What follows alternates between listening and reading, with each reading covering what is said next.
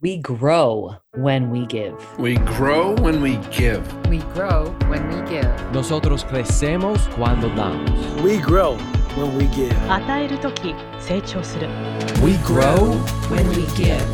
Welcome to ROG, Return on Generosity. I'm your host, Shannon Cassidy. This podcast celebrates generosity at work, not financial giving, giving valuable time, mutual respect, alternative perspectives, and genuine collaboration. Our two special guests are Dalila Wilson Scott and Lauren Hudson. Dalila is the Executive Vice President and Chief Diversity Officer of Comcast Corporation and President of the Comcast NBC Universal Foundation. She oversees all diversity, equity, and inclusion initiatives and philanthropic strategy for the corporation, including the company's $100 million commitment to advance social justice and equity. Dalila has been a leader in corporate social responsibility, philanthropy, and generosity to create a more connected and equitable world her entire career. Lauren Hudson is the Senior Vice President and Chief Diversity Officer, CDO, for Comcast Cable. As the first CDO for Comcast Cable, Lauren also serves as a key partner to the company's leaders and the broader human resources organizations, with an eye on establishing frameworks for DE&I accountability, including employee training, career development, and education. An essential role to any company committed to systemic and lasting change. Welcome to ROG. Thanks for having us, Shannon. Thank you. Yes, I'm so grateful that you're here. And this conversation is a part of the Black Voices series, an effort to share some of the stories, realities, and lived experiences of Black professionals. I so appreciate you being here. So let's begin with a little bit of background, some family history, and some inspired experiences. We'll begin with Dalila. Sure. Well, one, I just appreciate your leveraging your podcast to elevate Black voices. I know that's always a great allyship move. So certainly appreciate the focus effort. For me, what some people don't know about me is my parents met in the Vietnam War. So my mother is Vietnamese, my father is African American. And I raise it because I think for most people, they see me as a Black professional and they don't necessarily understand the intersectionality of all of my experiences. But it is, I think, the world can be very black and white. And I think we recognize, and more of us are becoming aware that the world isn't black and white and intersectionality matters. And maybe the terms that were used five years, 10 years, 20 years ago are not as reflective of, of who we are as we all want them to be. I think that's just important in this moment. But it was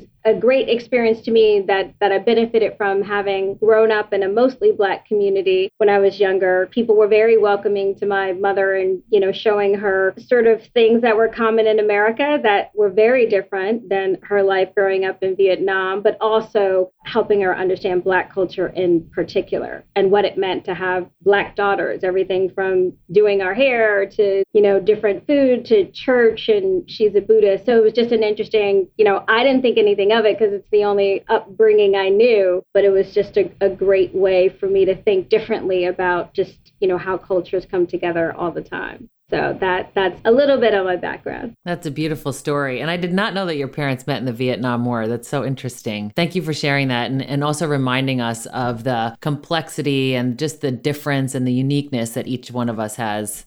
Thank you for that. Lauren. So good afternoon and thank you for for having me on the on your podcast. Really excited to be here with you. So, a little bit about my history. I'm um, from New Jersey. I would think the part that is key to this conversation are the impact that my parents made on me and my life, and even how I raise my my children, my and and address my family. So both of my parents demonstrated a really strong work ethic throughout my entire life. They both had one role. You know, they stayed employed with the same employer until they both retired. My mom was a social worker in Camden, New Jersey. My dad was a police officer in our hometown of Woodbury. You know, I saw in both of my parents that while they had this passion and drive and education and strive to grow in each of their organizations that they encountered roadblocks because they were both people of color and they continue to be intentional in how they developed themselves and how they pushed the envelope in a very appropriate and respectful way because they wanted to succeed and they wanted to reach certain goals in their careers and the one piece i'll call out about my father is that my father was the only black police officer on the police force when I was growing up. And he should have been the chief of police in our small town, but the town wasn't quite ready to have a black chief. And so they created the second in command, which was a captain, and they promoted my dad to that role. And they made a big deal out of it. It was wonderful but he should have been chief. And so I, I, think for me, I took away that I have work to do. And just really briefly, my mother's mother had a tremendous impact on me as a, a, young child. I never had to go to daycare because my mom had my grandmother and she took us everywhere she went when when she had us. And so she came from a small town in Georgia didn't have a high school diploma, went back to get it because she wanted her children and her grandchildren to know how important education was. Um, so she went back as an adult. You know, it's funny now because today flipping houses is like a big deal, right? We have all these TV shows around it. But she started buying houses in Camden, New Jersey when I was a young child. We won't talk about my age. Many years before it was it was the, you know, the hot thing to do today. And she did the work herself. So there could be affordable housing in the community where she and many of my family members lived in Camden. So when you talk about work ethic, it's in my blood. I'm a hard worker. I'm dedicated and making sure that people of color are reaching their aspirations, um, not only professionally, but in development and education is really key to me. Incredible. And think about those services, right? From social worker to law enforcement to making homes available for people. Those are such noble careers. So invite us to sit at the dinner table with either of you growing up. What were some of the conversations like about some of the things that you were experiencing? What were some of the lessons that you remember being taught around the dinner table or wherever it is that you would have family conversations? Oh, that's a good question. I mean, for my parents, it was a lot of my dad explaining to my mom the history of Black people in this country, right? Because that was completely foreign to her. And while colorism is certainly a thing in Asian communities, it was very different, right? She had seen some things on TV. She certainly met GIs of different races. But I think when she got here, it was a little bit different. Just even terminology. A lot of the conversations was just like exploratory conversations on both sides about one another's culture. And for us, like that, that was just the, the conversation in, in our house. And when my mom would selectively decide she couldn't speak English or not, you know, there were all sorts of times where that would come in handy for her. Many that are funny to me, but I, you know, when we got older, I think my sister and I understood the gravity of some of those conversations and maybe what was more difficult for her than, but a lot of the conversation was like, why is it this way? Because this is not what I, what I thought of when I thought of America. Ah, thank you for that because it's helpful for us to think about for families who have the intersectionality reality among them and how challenging that is for the members of that family, but really also what a profound education it is to be able to hear from the individuals about their lived experiences, about their challenges, about their language differences. How about you, Lauren? Uh, so I would share growing up, my mother has always been extraordinarily dedicated to providing experiences that she necessarily didn't have growing up to her children. And my dad always was an advocate of that. So he kind of fanned her fire of my children are going to go to acting camp. My mother started traveling with us at a very, very young age. So I took my first trip to Germany when I was, you know, in elementary school. And she took the three of us. My dad wasn't a traveler. He too was in the Vietnam War And when he came back, he said, I'm done traveling. Um, the only place he would go was home to New Orleans. This was just her passion that she wanted us to just have these moments that we would remember forever, but also have the opportunity to see what was outside of our little town of Woodbury. So lots of great conversations around our table. I would say the one piece I will call out is my dad is very fair complected and my mother is, you know, brown skin that was always something that was a, a, piece of a conversation throughout my life just because my dad many times people thought he was white. Even some of my mom's family members as five years ago said but isn't your dad white? I'm like no he's still not white. We've been talking about this for you know many all my life still not. But they have both encountered different things. And if it's one thing my dad is firmly a strong believer in i don't understand how you see that. Like i i've always positioned myself as a person of color and you hear me when I, speak you hear it how i advocate but he's always we've always had that rub. And even in our childhood growing up i will tell you my brother actually has a complexion of my mother and he has had different experiences than my sister and i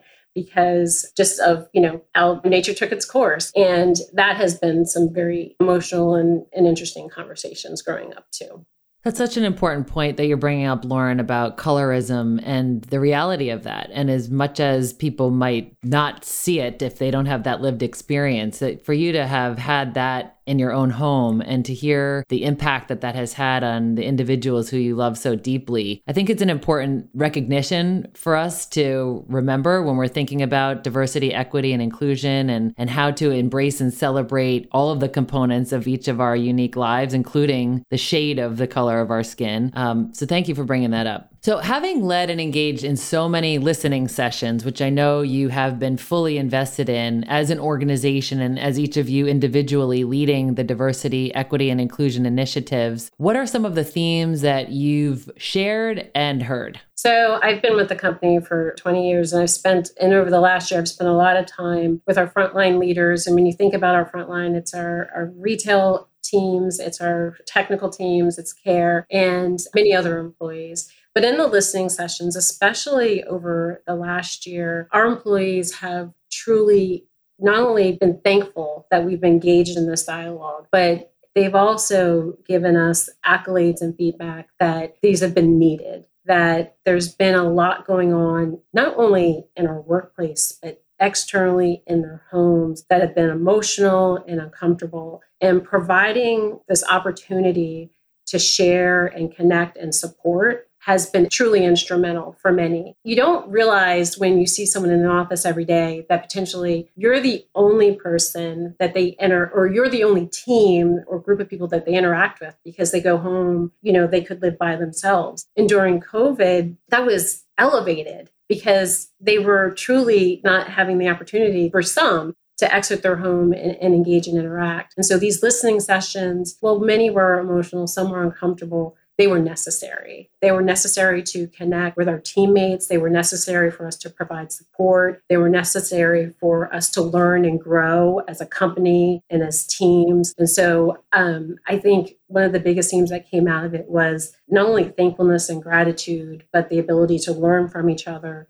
and potentially have a different perspective on an individual that you could have worked with for years and never been in their home and, and, and been in such an emotional state that you were able to connect on such a different level that's i think what i would share in that space. Yeah so that gratitude that connection the need to be heard and the need to belong right? The need to know that you belong somewhere. And it, even if you're in a situation where in your personal life you're on your own to know that you belong in this team and that we want to learn from you we want to grow with you. How about you dalila? What are some of the themes that you've heard? You know oh, just building on what lauren said even just the conversation we just had about our personal background and perspective, there isn't often significant space in the workplace to have that conversation, you know, to the point of, so I, I, think one of the main lessons in learning is, you know, how well do we know each other at work? And this opened up a series of conversations that allow people to understand someone's perspective before getting to the work, which is really important. We all know that in relationship building, but we don't always necessarily take the time to get to know someone who's different from us. If I know I have some commonality with you, maybe I go there first. But if I have no clue, or more importantly, I'm bringing some implicit bias to the table, I think a lot of people realize like maybe I know people better than I thought I did, or maybe I don't. And that can be eye opening. It can be frustrating, but I think it also creates the right framework to, to have progress and ongoing conversations after that. In terms of external conversations we've had and just hearing from our community partners and the philanthropy sector, public sector more broadly, I think what's important is some people are, yes, this is finally getting the level of urgency. This conversation is happening in so many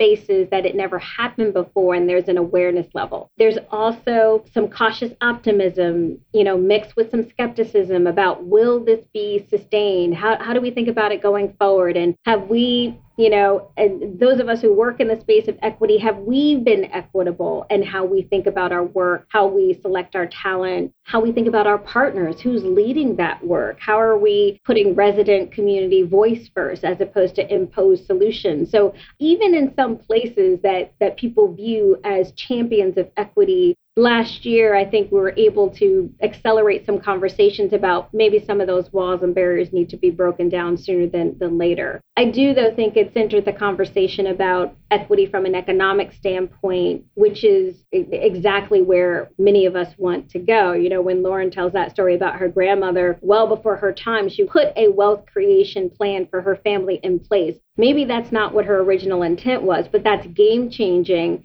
right? For her children, for Lauren, for Lauren's children, in a way that many other things are not. And I think that conversation and how we change that conversation and our actions against that work, that's much more prevalent today. And I think that's a, a great sign of progress. But I think everybody knows how much it took to get to this point, and it will take even more to sustain it.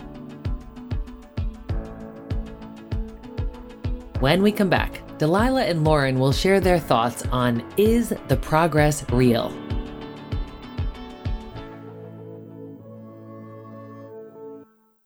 Hello, I'm Joe Pamfield, President and CEO of the T. Howard Foundation. We fulfill our mission to increase diversity in the media industry by offering college students paid internships with major media companies. As a result of their internship experience, nearly 200 of our interns are hired every year in communications, marketing, and even on air talent. For more information about our program, visit t-howard.org.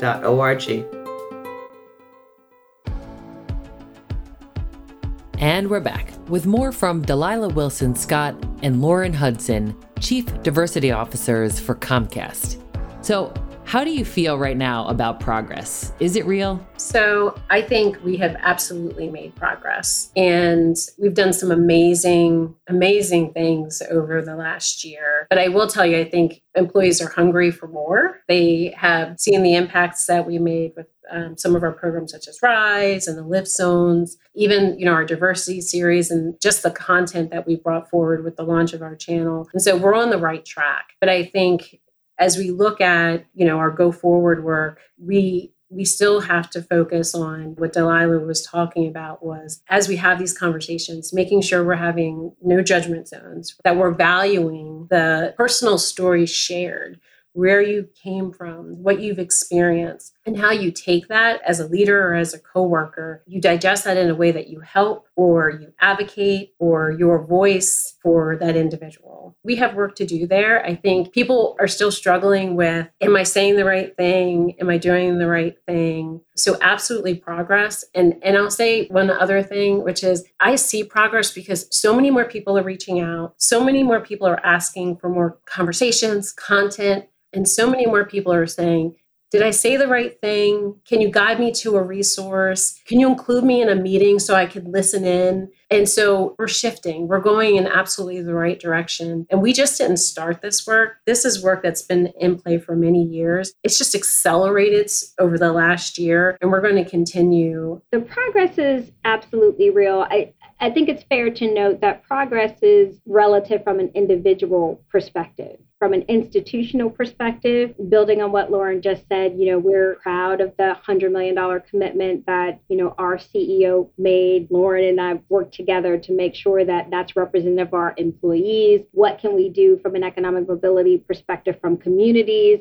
and what can we do that Comcast is uniquely positioned to do well and setting some some targets around that work some long-term goals around that work and figuring out how to get there all of that is real on a broader scale I think you're seeing a global conversation about this that we haven't seen before I think we're we're seeing you know again major shifts in in, in executive appointments board appointments and a demand for education and awareness as opposed to pushing out from the usual usual suspects. I think it's also fair to note that this bias can exist in a role around CDO. Yes, Lauren and I are both women of color. Our roles are not just about promoting women of color, people of color, Black professionals. Diversity, equity, and inclusion work extends far beyond that. Our perspectives help us in in specific areas do our work but our goal is to make sure that we're inclusive writ large. And what is inclusive today is very different than what would have been defined as inclusive 10 years ago. You know our work in earnest around DEI started over a decade ago. The model that we have in place with our external joint diversity council there are truth tellers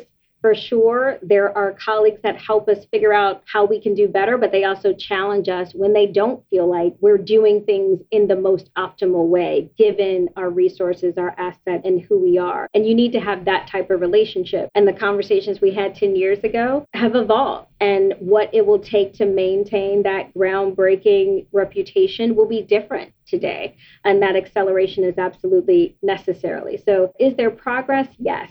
Is there still much more work to be done? Absolutely. But I think the signals are there. The shared acknowledgement of the progress that needs to happen and how we need to come together. It's not just this person's problem, it's not just the role of the CDO. I think that is something that's much more relevant for people today than it was, you know, not very long ago. I think we're glad to work for a company that has those resources available. And, you know, big shout out to our talent team. We've been working closely with just in terms of creating personal learning journeys on the DEI spectrum as well as the collective learning journeys, because you have to do both to really, again, to get there at the end of the day. That's really refreshing to hear both of you talk about that. And and I heard in your comments individual progress and collective progress. So the individual progress, which is going to be sloppy work, right? When Lauren was talking about how some people are asking for feedback or they're apologizing or they're asking for resources, that's a sign of being in the game to know that you're not going to get it right all the time. And it's appreciated that you're in the game and we're going to support you and give you tools and resources and feedback to help you to continue to evolve, which all of us are evolving in, in all of these areas. And then the point you just made, Dalila, about the holistic approach to diversity, equity, and inclusion, that it's all forms of uniqueness and lifestyle and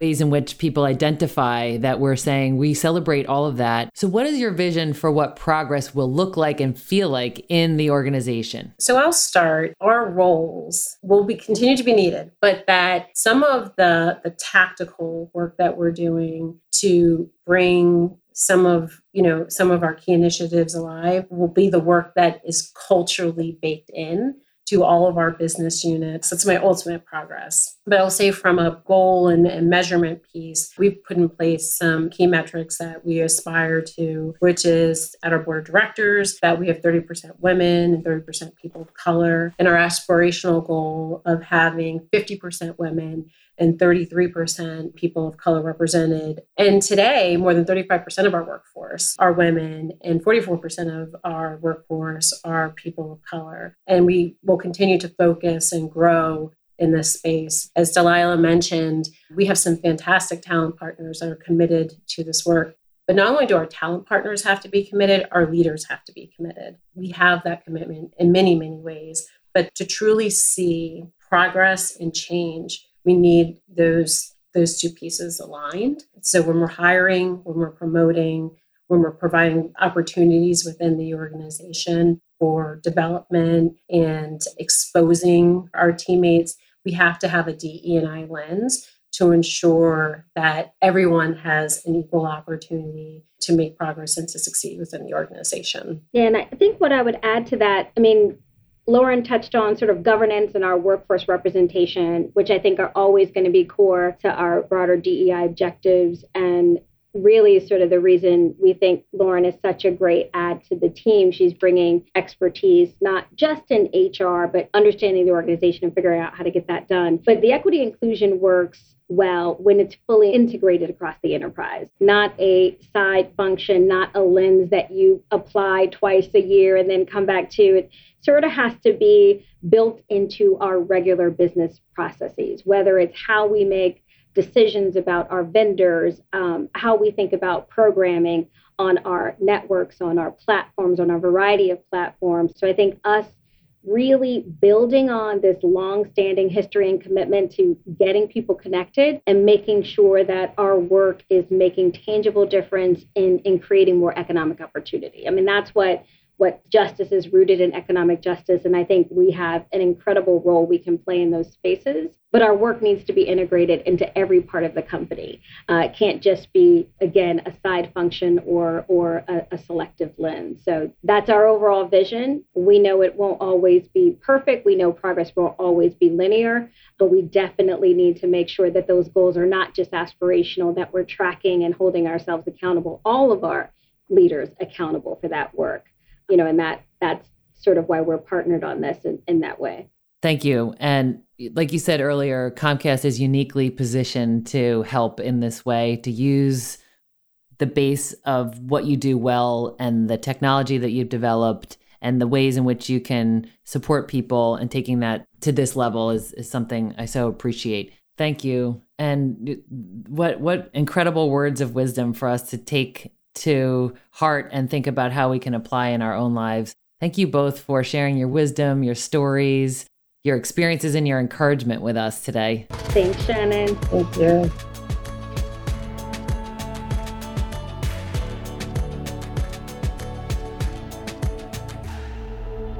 ROG takeaway tip how to apply what we've learned to our own work and lives. Dalila and Lauren offered so much inspiration. Let's frame this takeaway tip in three sections diversity, equity, and inclusion. Diversity. It's what makes each of us different and unique and how we're similar. Some of the diversity that we heard from Dalila and Lauren include skin color. Some people are light, some dark, and the reality and judgment of colorism. As generous leaders, we cannot tolerate anyone being judged because of the color of their skin, nevertheless, the darkness of it. Place of origin and intersectionality. Dalila's parents met as a result of her father being in the U.S. military during the Vietnam War. Family dynamics. Lauren had two working parents and spent a lot of time with her grandmother growing up, which includes age diversity native language, and learning English as a second language, like Dalila's mom experienced.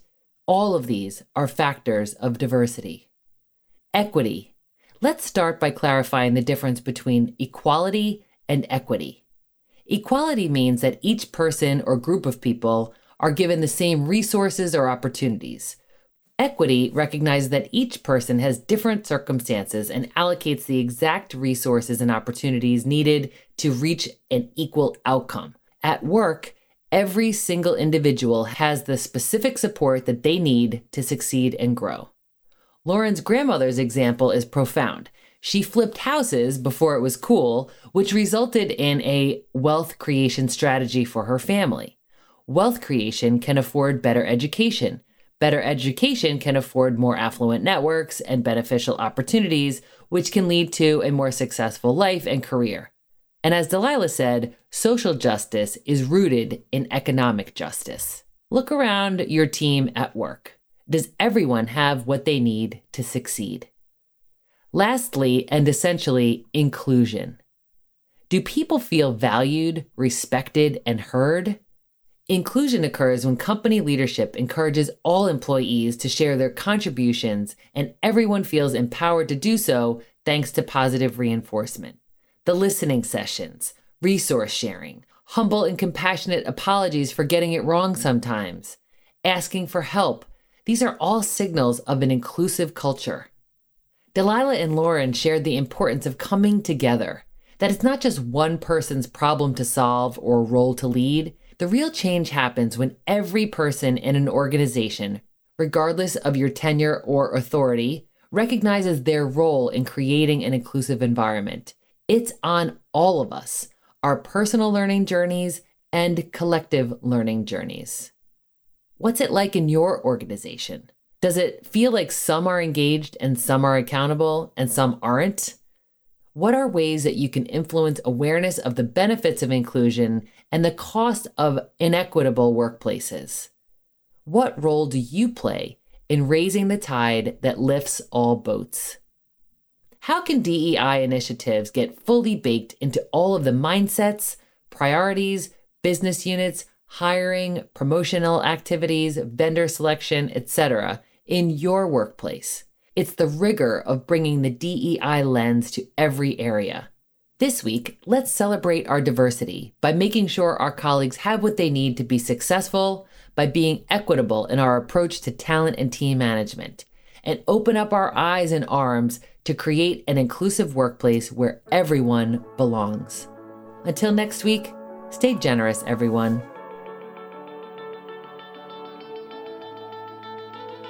Thanks for listening to ROG, Return on Generosity Podcast. Please help us grow by subscribing and reviewing us on your favorite podcast player. And for more information, visit bridgebetween.com.